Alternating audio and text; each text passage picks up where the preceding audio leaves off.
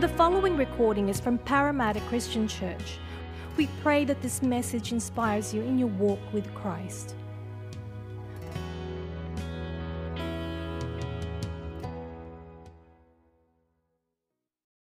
Let me pray and let's come around God's word together. Father, we thank you for this incredible privilege we have to come around your word together. And Lord, I just simply pray, will you come by your Spirit and bring revelation out of your word for our hearts today? Lord, I pray, will you help me? Will you help us as we come to your word to come with eager hearts and open ears and open hearts to receive all that you have for us today?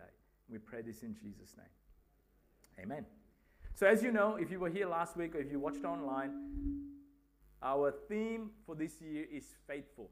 Um, that's what we're really thinking about and looking at. Not so much God's faithfulness to us, even though that is the broader context of this conversation, but our faithfulness to our God in light of His goodness to us, ultimately expressed in His love shown at the cross through the death and resurrection of Jesus.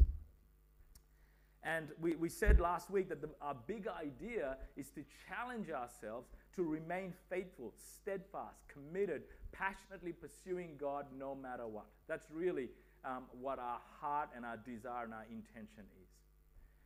Now, this morning, I want to kind of unpack that a little bit because this journey will, will take longer and it's harder than maybe we realize. And I want to share a little story with you. A couple of weeks, I was away on retreat, and um, as I like to do, I just like going for walks in the bush uh, and just being, I feel so connected to God when I do that. And so I, I, saw on Google Maps, I was on, on, the Central Coast, and there was this waterfall, and I looked at the pictures, and it was looked amazing. And I thought, yeah, I want to I wanna go check that out. And so I checked the distance on Google Maps, and it said like 2.5 K. So what I'm going, ah, easy, piece of cake. And you know, like, all right, so I'm going to do it. And this was on my way home, and I had to be back home at a certain time to do something else with Dash. And I was like, okay, yeah, I got time. I planned my day, and I was all good. Anyway, I get there and I start this walk, and it's a massive fire trail. And I'm like, this is going to be great. And so I'm walking along, and as I'm walking along, these two other people were coming the other way. And I said, oh, you know, did you guys do the, the loop, or did you guys go to the waterfall? I said, oh, we went to the waterfall. And I said, oh, how was it? They said, oh, man, it was just so tiring. It was just such a long way. And I'm like, what? It's 2.5 Ks on Google Maps. And they were like, and it was so hard, and you know, we were just so exhausted. I'm like, yeah, whatever. You guys are, you know, not as fit as I am, whatever. You know, it's gonna be a piece of cake. And so I just kind of kept going. And you know, I got to a certain point where you know it was easy, it was a fire trail, and then it just got hard. Like it was just steps, rocky ledges, and and I'm thinking, I've got to come back this way.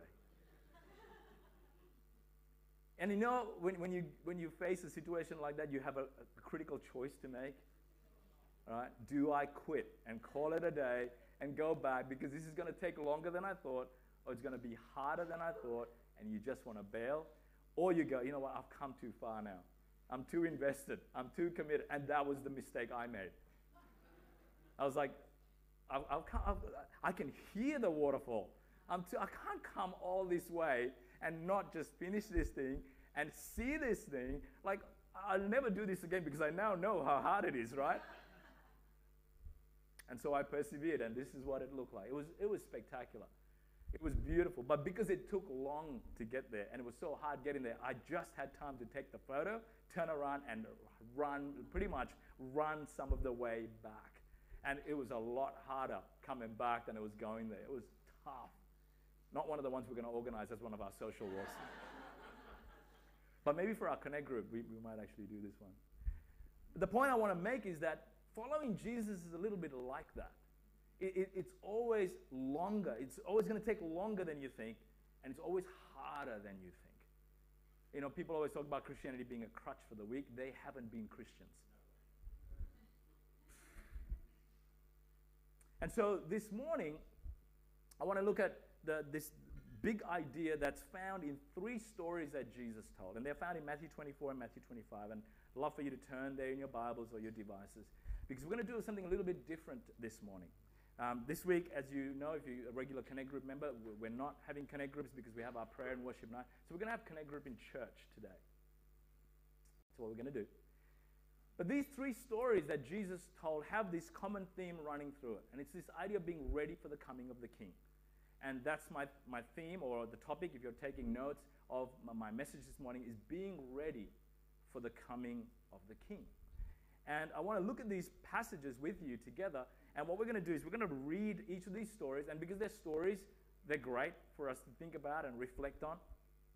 I'm going to read each of them out loud, and so you can follow along in your, in your Bibles. And then I'm going to give you maybe five or ten minutes to meet together with the people next to you, behind you. You can form little groups um, to have a conversation around two questions. And these are these two questions. What stands out to you? Why isn't that one working today? What stands out to you in this story? And what is Jesus trying to teach us from this story? That's it, two questions. Um, and so those questions will be up there for you to think about. So here we go. First story is found in Matthew chapter 24. So the broader context is Jesus teaching that, that no one knows the day or the hour when the Son of Man is going to return. That it's going to come when we least expect it. You'll, you'll notice the repeated themes um, that come up time and time again that none of us really knows when Jesus is coming back. So that is the context that sets up these three stories.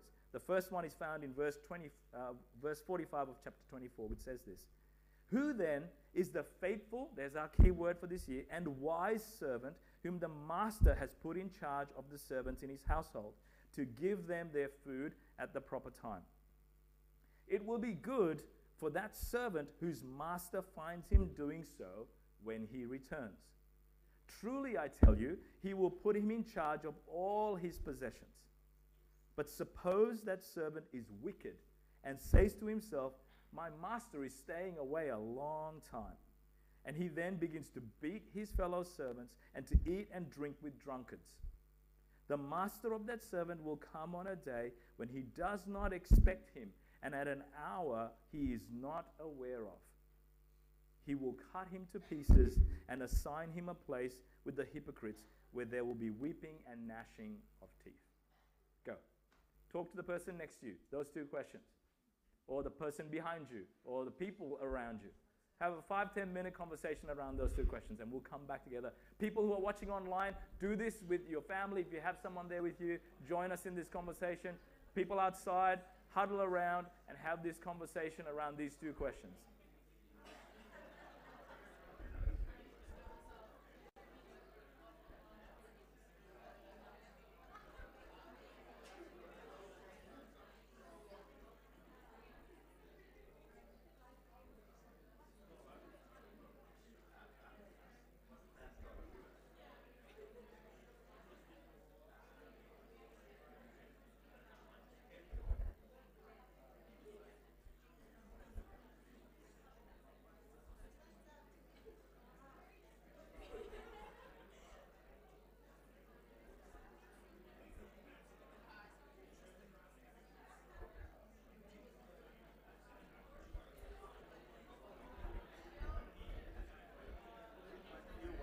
24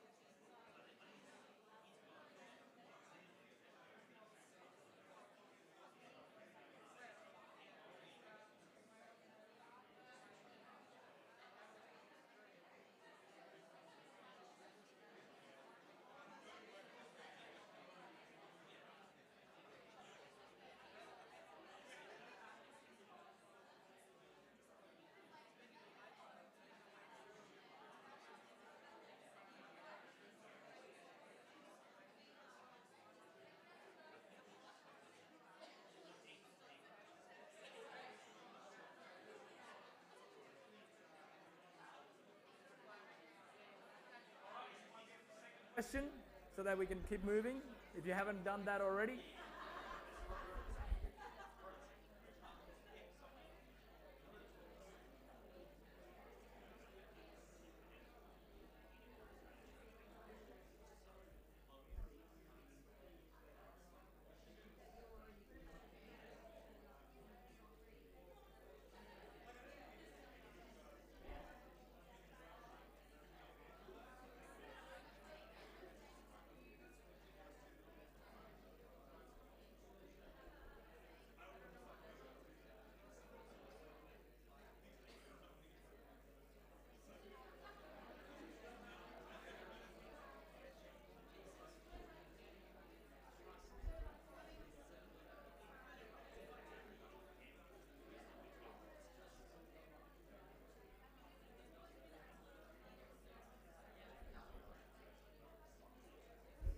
All right, one more minute.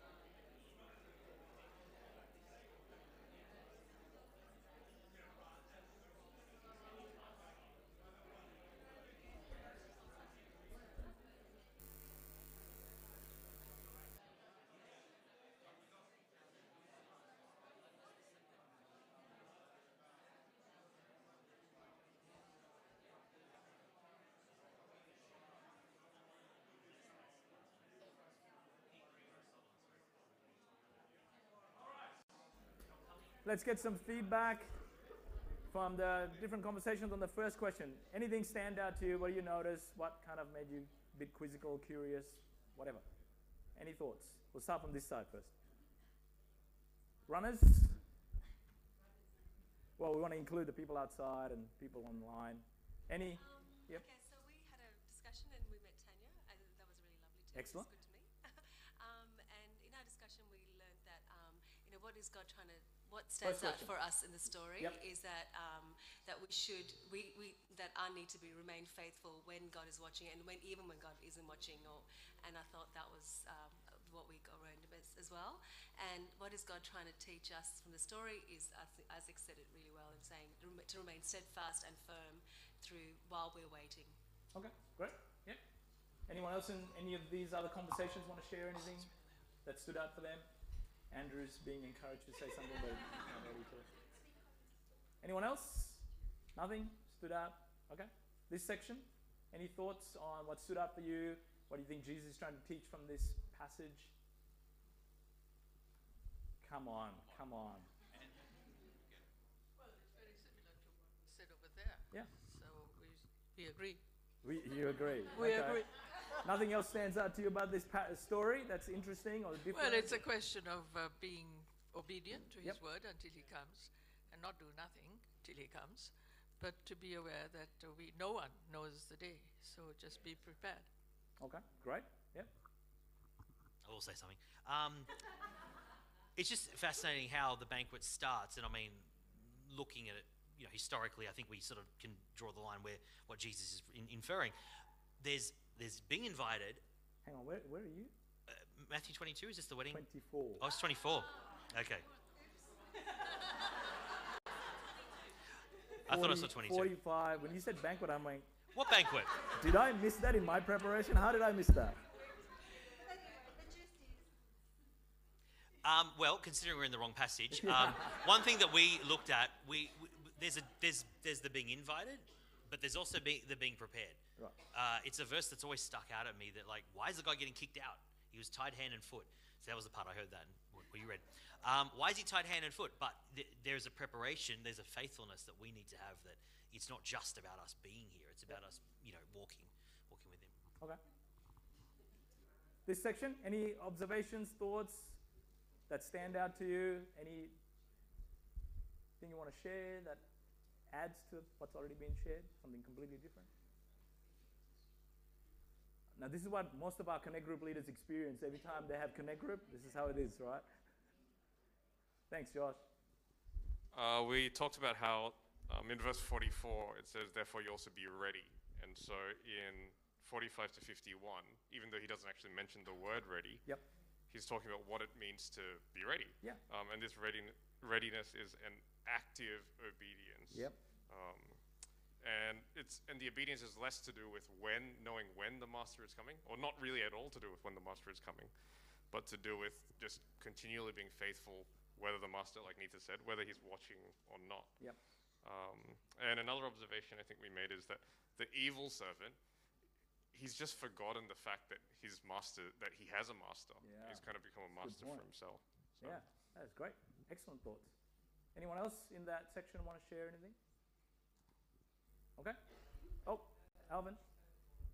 Um, I just, uh, it's like it's not knowing when Jesus will return. I, I've had conversations with people about faith, and they're saying, "Oh, I'll put this, I'll put off seriously considering Jesus later in life, maybe when I'm older, or you know, when I've had my fun, Yes. that kind of thing." And I think this is just a warning passage. Yeah. For, we don't know when you might not be on your deathbed Yes. when Jesus comes. He might come before them as well. Yeah, so, good point. Yeah. Excellent. All right, last section. Yep, right. Stan said,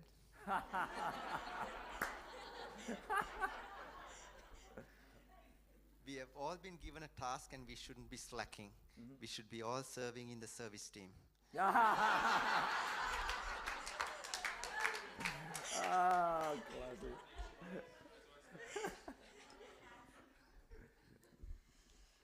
It looks like the, uh, the evil servant actually started out doing the right thing because at some point he came to that thought that, he's, that the master's delaying and then he was doing the wrong thing. So it's like some people start out and you think that they're, that they're a real Christian. But it's when they, they're losing belief that the Lord's coming back that their real colour starts to show. Yeah, very good. It's a great thought. Up the front. Does this mean we get cut up into little pieces if we don't serve? Yeah, that's right. Yeah. I don't know. That's Yeah. just ask. Um, if anyone outside wants to come and share things as well, please feel to come in and, and share your thoughts as well. Um, yeah, look, they're all excellent thoughts. So, just a couple of um, observations for me that obedience and disobedience in this passage is a moral issue. Like, notice Jesus uses the word wicked. That, that's a moral designation. That, you know, this servant, we would say, well, he was just slack, he didn't do what his master told him to do. But Jesus, in Jesus' mind, that makes you wicked. Um, one of the other things that was interesting that kind of people was, were picking up is that it seems like this servant really wasn't convinced that his master was ever going to come back. And that's why he thought he could get away with it, that he might not have to give an account at some point. So that's another interesting thing. Another thing that I, I thought was interesting was that uh, the question it came to mind is well, who is this servant? Uh, whose stuff is he eating and drinking? It's his master's stuff. It's the stuff that has been entrusted to him as a steward to use responsibly and wisely. But the thing that stood out to me the most was what Jesus says in verse 51 He will cut him to pieces and assign him a place with the hypocrites. Hypocrites. That seems like an odd word to use in this context. What does that call to mind for you? Hypocrites. The chapter before, verse 20, chapter 23, where Jesus uses that word over and over and over again. And who is he talking to? The Pharisees. The people who had an outward form of godliness, but didn't really obey God from the heart. That's sobering. It's confronting. It's challenging for us to think about. And Jesus says that this, this judgment, you know, the, the image that he uses, cut to pieces, weeping and gnashing of teeth. Now, elsewhere in, in Matthew's gospel, which is where it appears most in, in Matthew's gospel, that phrase, weeping and gnashing of teeth, uh, symbolizes and carries the idea of eternal separation, eternal judgment, hell, uh, whatever you want however you want to understand that, but being forever away from God because we didn't obey Him, because we didn't do what He told us to do. And if we fall into that category, Jesus sees us as hypocrites, people who are part of this broad community of faith but don't really have a genuine relationship with Jesus that is eagerly waiting for his coming. We, we, we just think we can do whatever we want, live however we want, and that he may or may not come back, and none of that really matters anyway. And, and I think that is probably the most confronting thing about this passage. We need to be guarding our hearts that we're not classified as hypocrites. This is what one Bible uh, commentator said about this idea of being hypocrites. If hypocrites can be used for the unfaithful disciple as for the failed Jewish leadership, the Christian reader is warned that merely belonging to the disciple community is not in itself a guarantee of ultimate salvation. That's such a profound statement. It is important to understand that Jesus does not set a high standard for people like the Pharisees and a lower one for those who have given their allegiance to him. All those who profess to serve God must accept the truth that service must be wholehearted and that in due course they will have to give an account of themselves to the one from whom nothing is hidden. Sobering. Challenging. Okay, second one. Ten virgins. Matthew 25, Andrew. Matthew 25, 1 to 13. At that time, the kingdom of heaven will be like. So there's no paragraph break here. Jesus continues with these three stories back to back, right? We need to keep that in mind. Heaven will be like ten virgins who took their lamps and went out to meet the bridegroom. Five of them were foolish, and five were wise. The foolish ones took their lamps but did not take any oil with them. The wise ones, however, took oil in jars along with their lamps. The bridegroom was a long time in coming, and they all became drowsy and fell asleep. At midnight, the cry rang out, Here's the bridegroom, come out to meet him. Then all the virgins woke, woke up and trimmed their lamps. The foolish ones said to the wise, Give us some of your oil, our lamps are going out. No, they replied, there may not be enough for both us and you. Instead, go to those who sell oil and buy some for yourselves. But while they were on their way to buy the oil, the bridegroom arrived.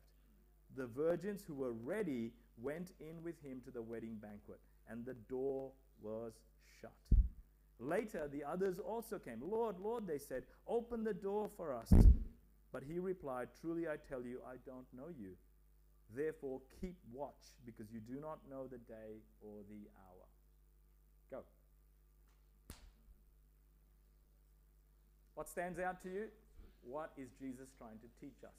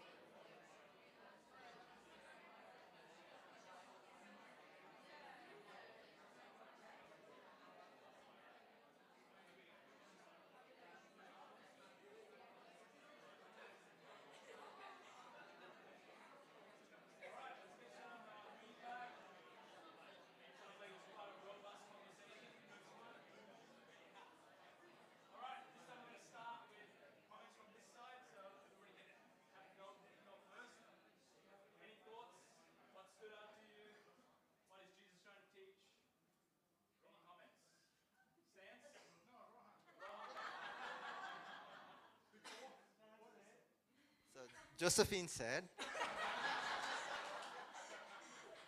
that a delay doesn't mean that he- that he's not coming. He, he is going to come. Yep. So we got to be faithful in what we are doing because he's going to come Yeah, very good. Excellent. and not give up.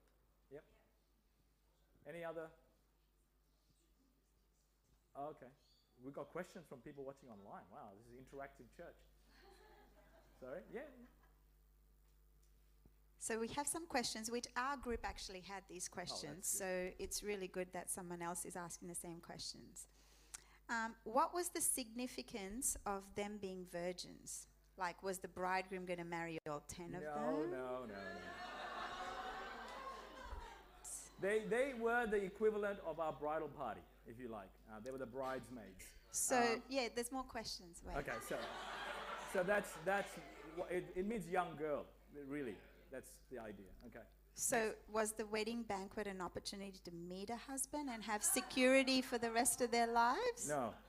So No. in, in Jewish custom, this is the, the final part of the wedding feast or the wedding celebration, ceremony. Uh, the way a Jewish wedding, wedding used to uh, work is in three parts.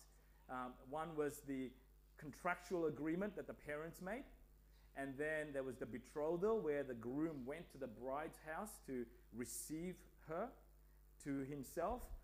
And then you can see the similarity between Jesus and the church, right? This is why it's so cool. You know, to, to commit himself to the, to the bride, be betrothed, committed, you know, and that was like, you know, um, so the, the official, in, in Jewish culture, a couple was considered married, married, married at phase one, once the parents had kind of made that agreement, which is why Mary and Joseph had to kind of consider divorce. That's how they understood it. And so then the groom went to the bride's house, received her to himself, and then came back to his home, to his village, where the celebration began, right? Heaven. That's that image. So this is the last stage. This is the high point of a Jewish wedding. This is like the moment that everything has been leading up to. So the bridegroom is meant to be bringing his bride from her house back to now his house to celebrate and begin their new life together. Okay? Any other questions? Why was it important? So I guess that's why it was important for them to go to the banquet. Yes, th- like this would have been a massive feast. The village, the whole village would have been invited, and that's one of the th- significant things about this this message. These girls missed out on the one thing that they were waiting for. That's what makes this so sad. Th- this was meant to be the, the big celebration that everyone was a part of, and everyone got to enjoy this massive feast that was put on, that went on for days and days and days, and they were on the outside of it all. Tragic. Okay, any other comments, questions from this side? Moving to this section. Any thoughts, comments, observations? Sorry? no, it's, it's an online question. Uh, I've just done my research, that's all. I'm cheating.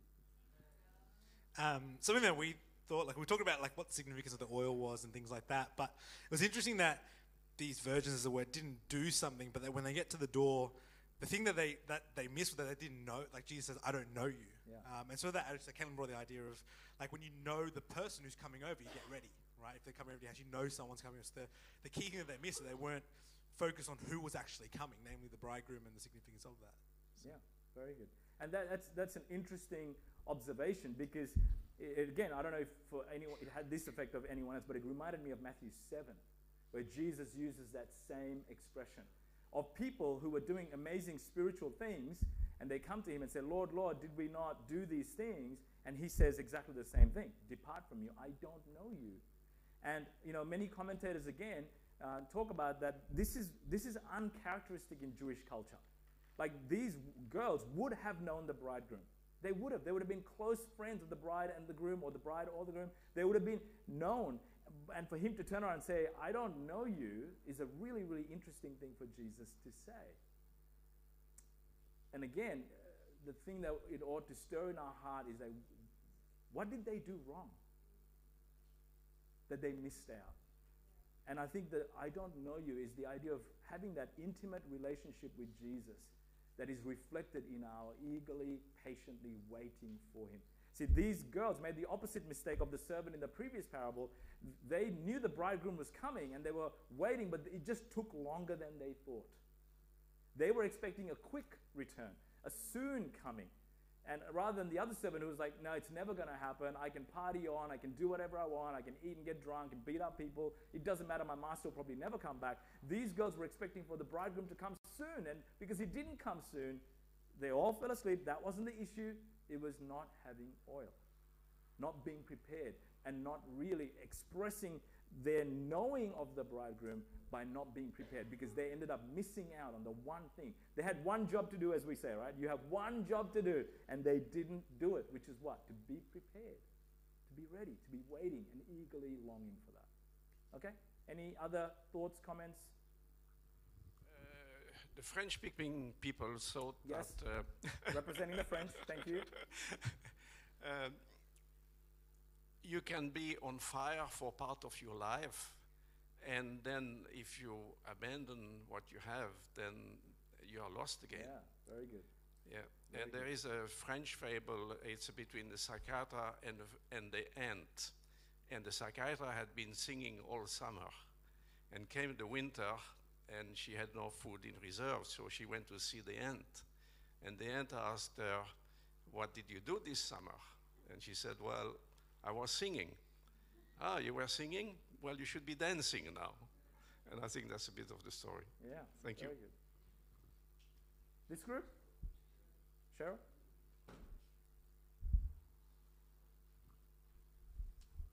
It just occurred to me this um, parable that Jesus is speaking about is like the church. Um, he wants his bride to be, which is us, the church, to be pure, the virgins, virgins being pure. And we were discussing it in our group that, you know, that's what he's saying. Like, he wants the church to be pure and be like the lamps to be filled with the Holy Spirit. And it can be snuffed up any any time. The, you know, Jesus' second coming can be any time, and you have to be ready and be filled with the Holy Spirit. And that's what Jesus is saying in the parable. That's what I see anyway. Yeah, great. Any other thoughts from this section, Alice? Um, so it stood out to me that the wise virgins were not sharing their oil when Jesus generally says to be generous and yeah, to give whenever anyone needs anything. But we found it interesting that these virgins were basically praised for not sharing their oil.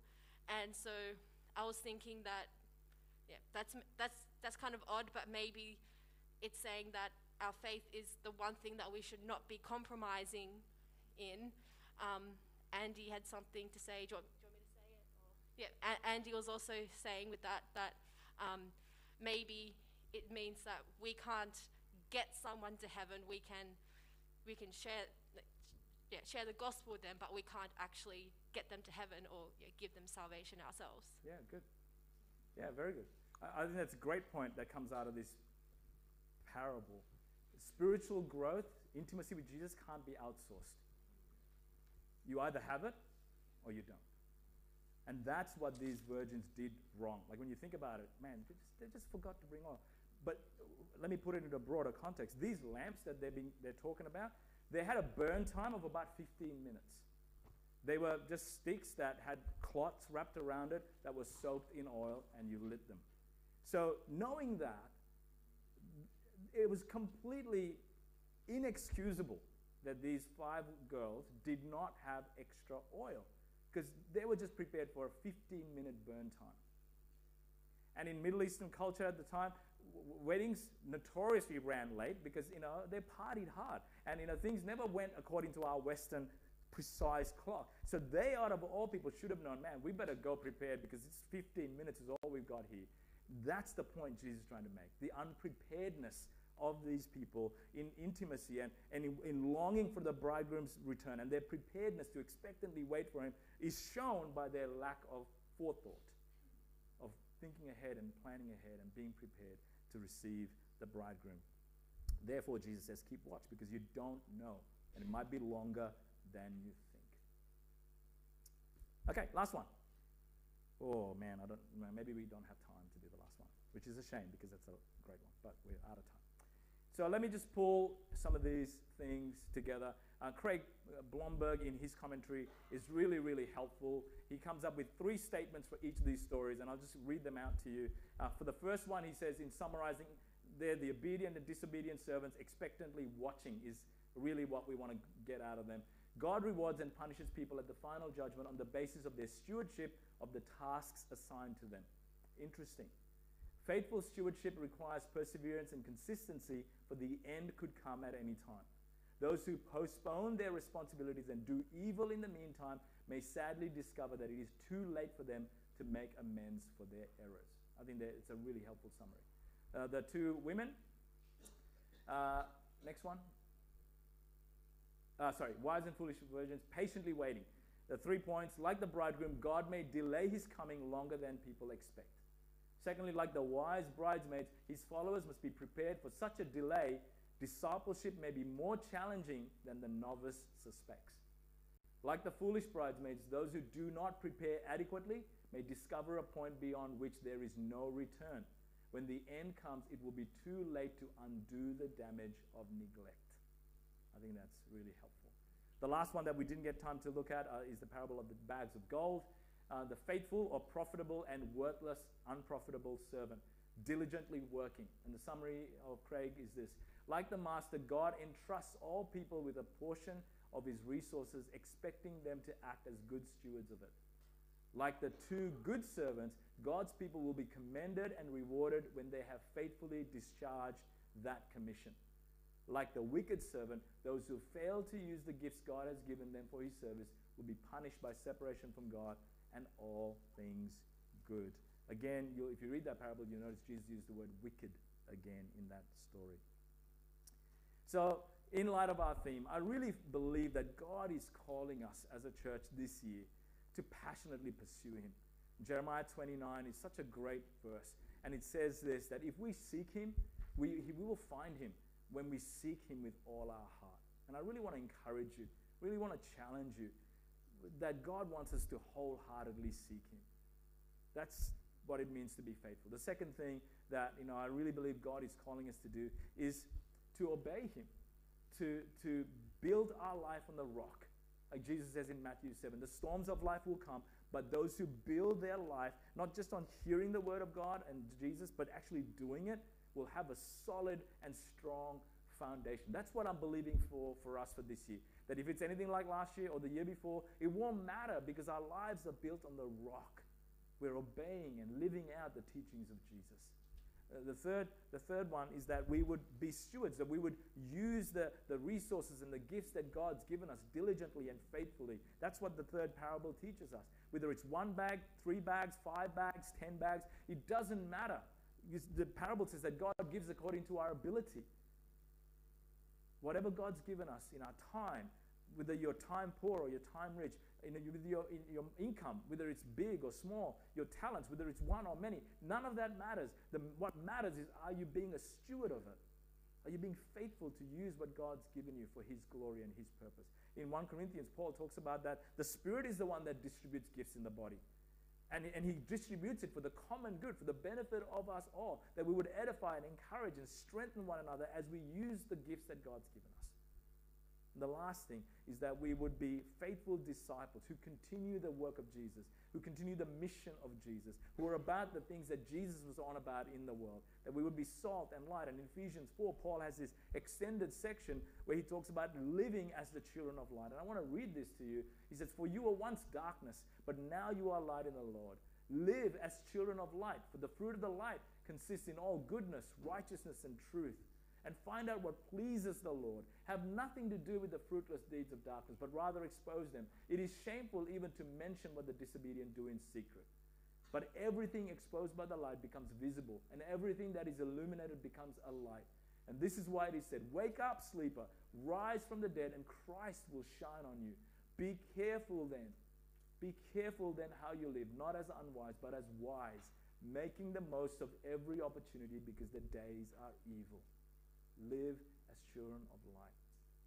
And as I finish, just want to remind you again that Paul here, as he does everywhere, he reminds them that all of this is not a work that we're supposed to do to earn God's favor or his pleasure or His love or anything. It is completely by grace. It is because we've been saved out of darkness. Peter does the same thing in 1 Peter chapter 2 when he calls us to be a holy priesthood, a royal priesthood who are declaring the praises of God. Why? Because we've been called out of darkness. We're children of light because the light of the world has shone on our hearts. And we've been forgiven and we've been brought into the family of God. We live out of who we are as God's people. And so I want to challenge you, I want to encourage you. Start there. Get a fresh revelation of Jesus.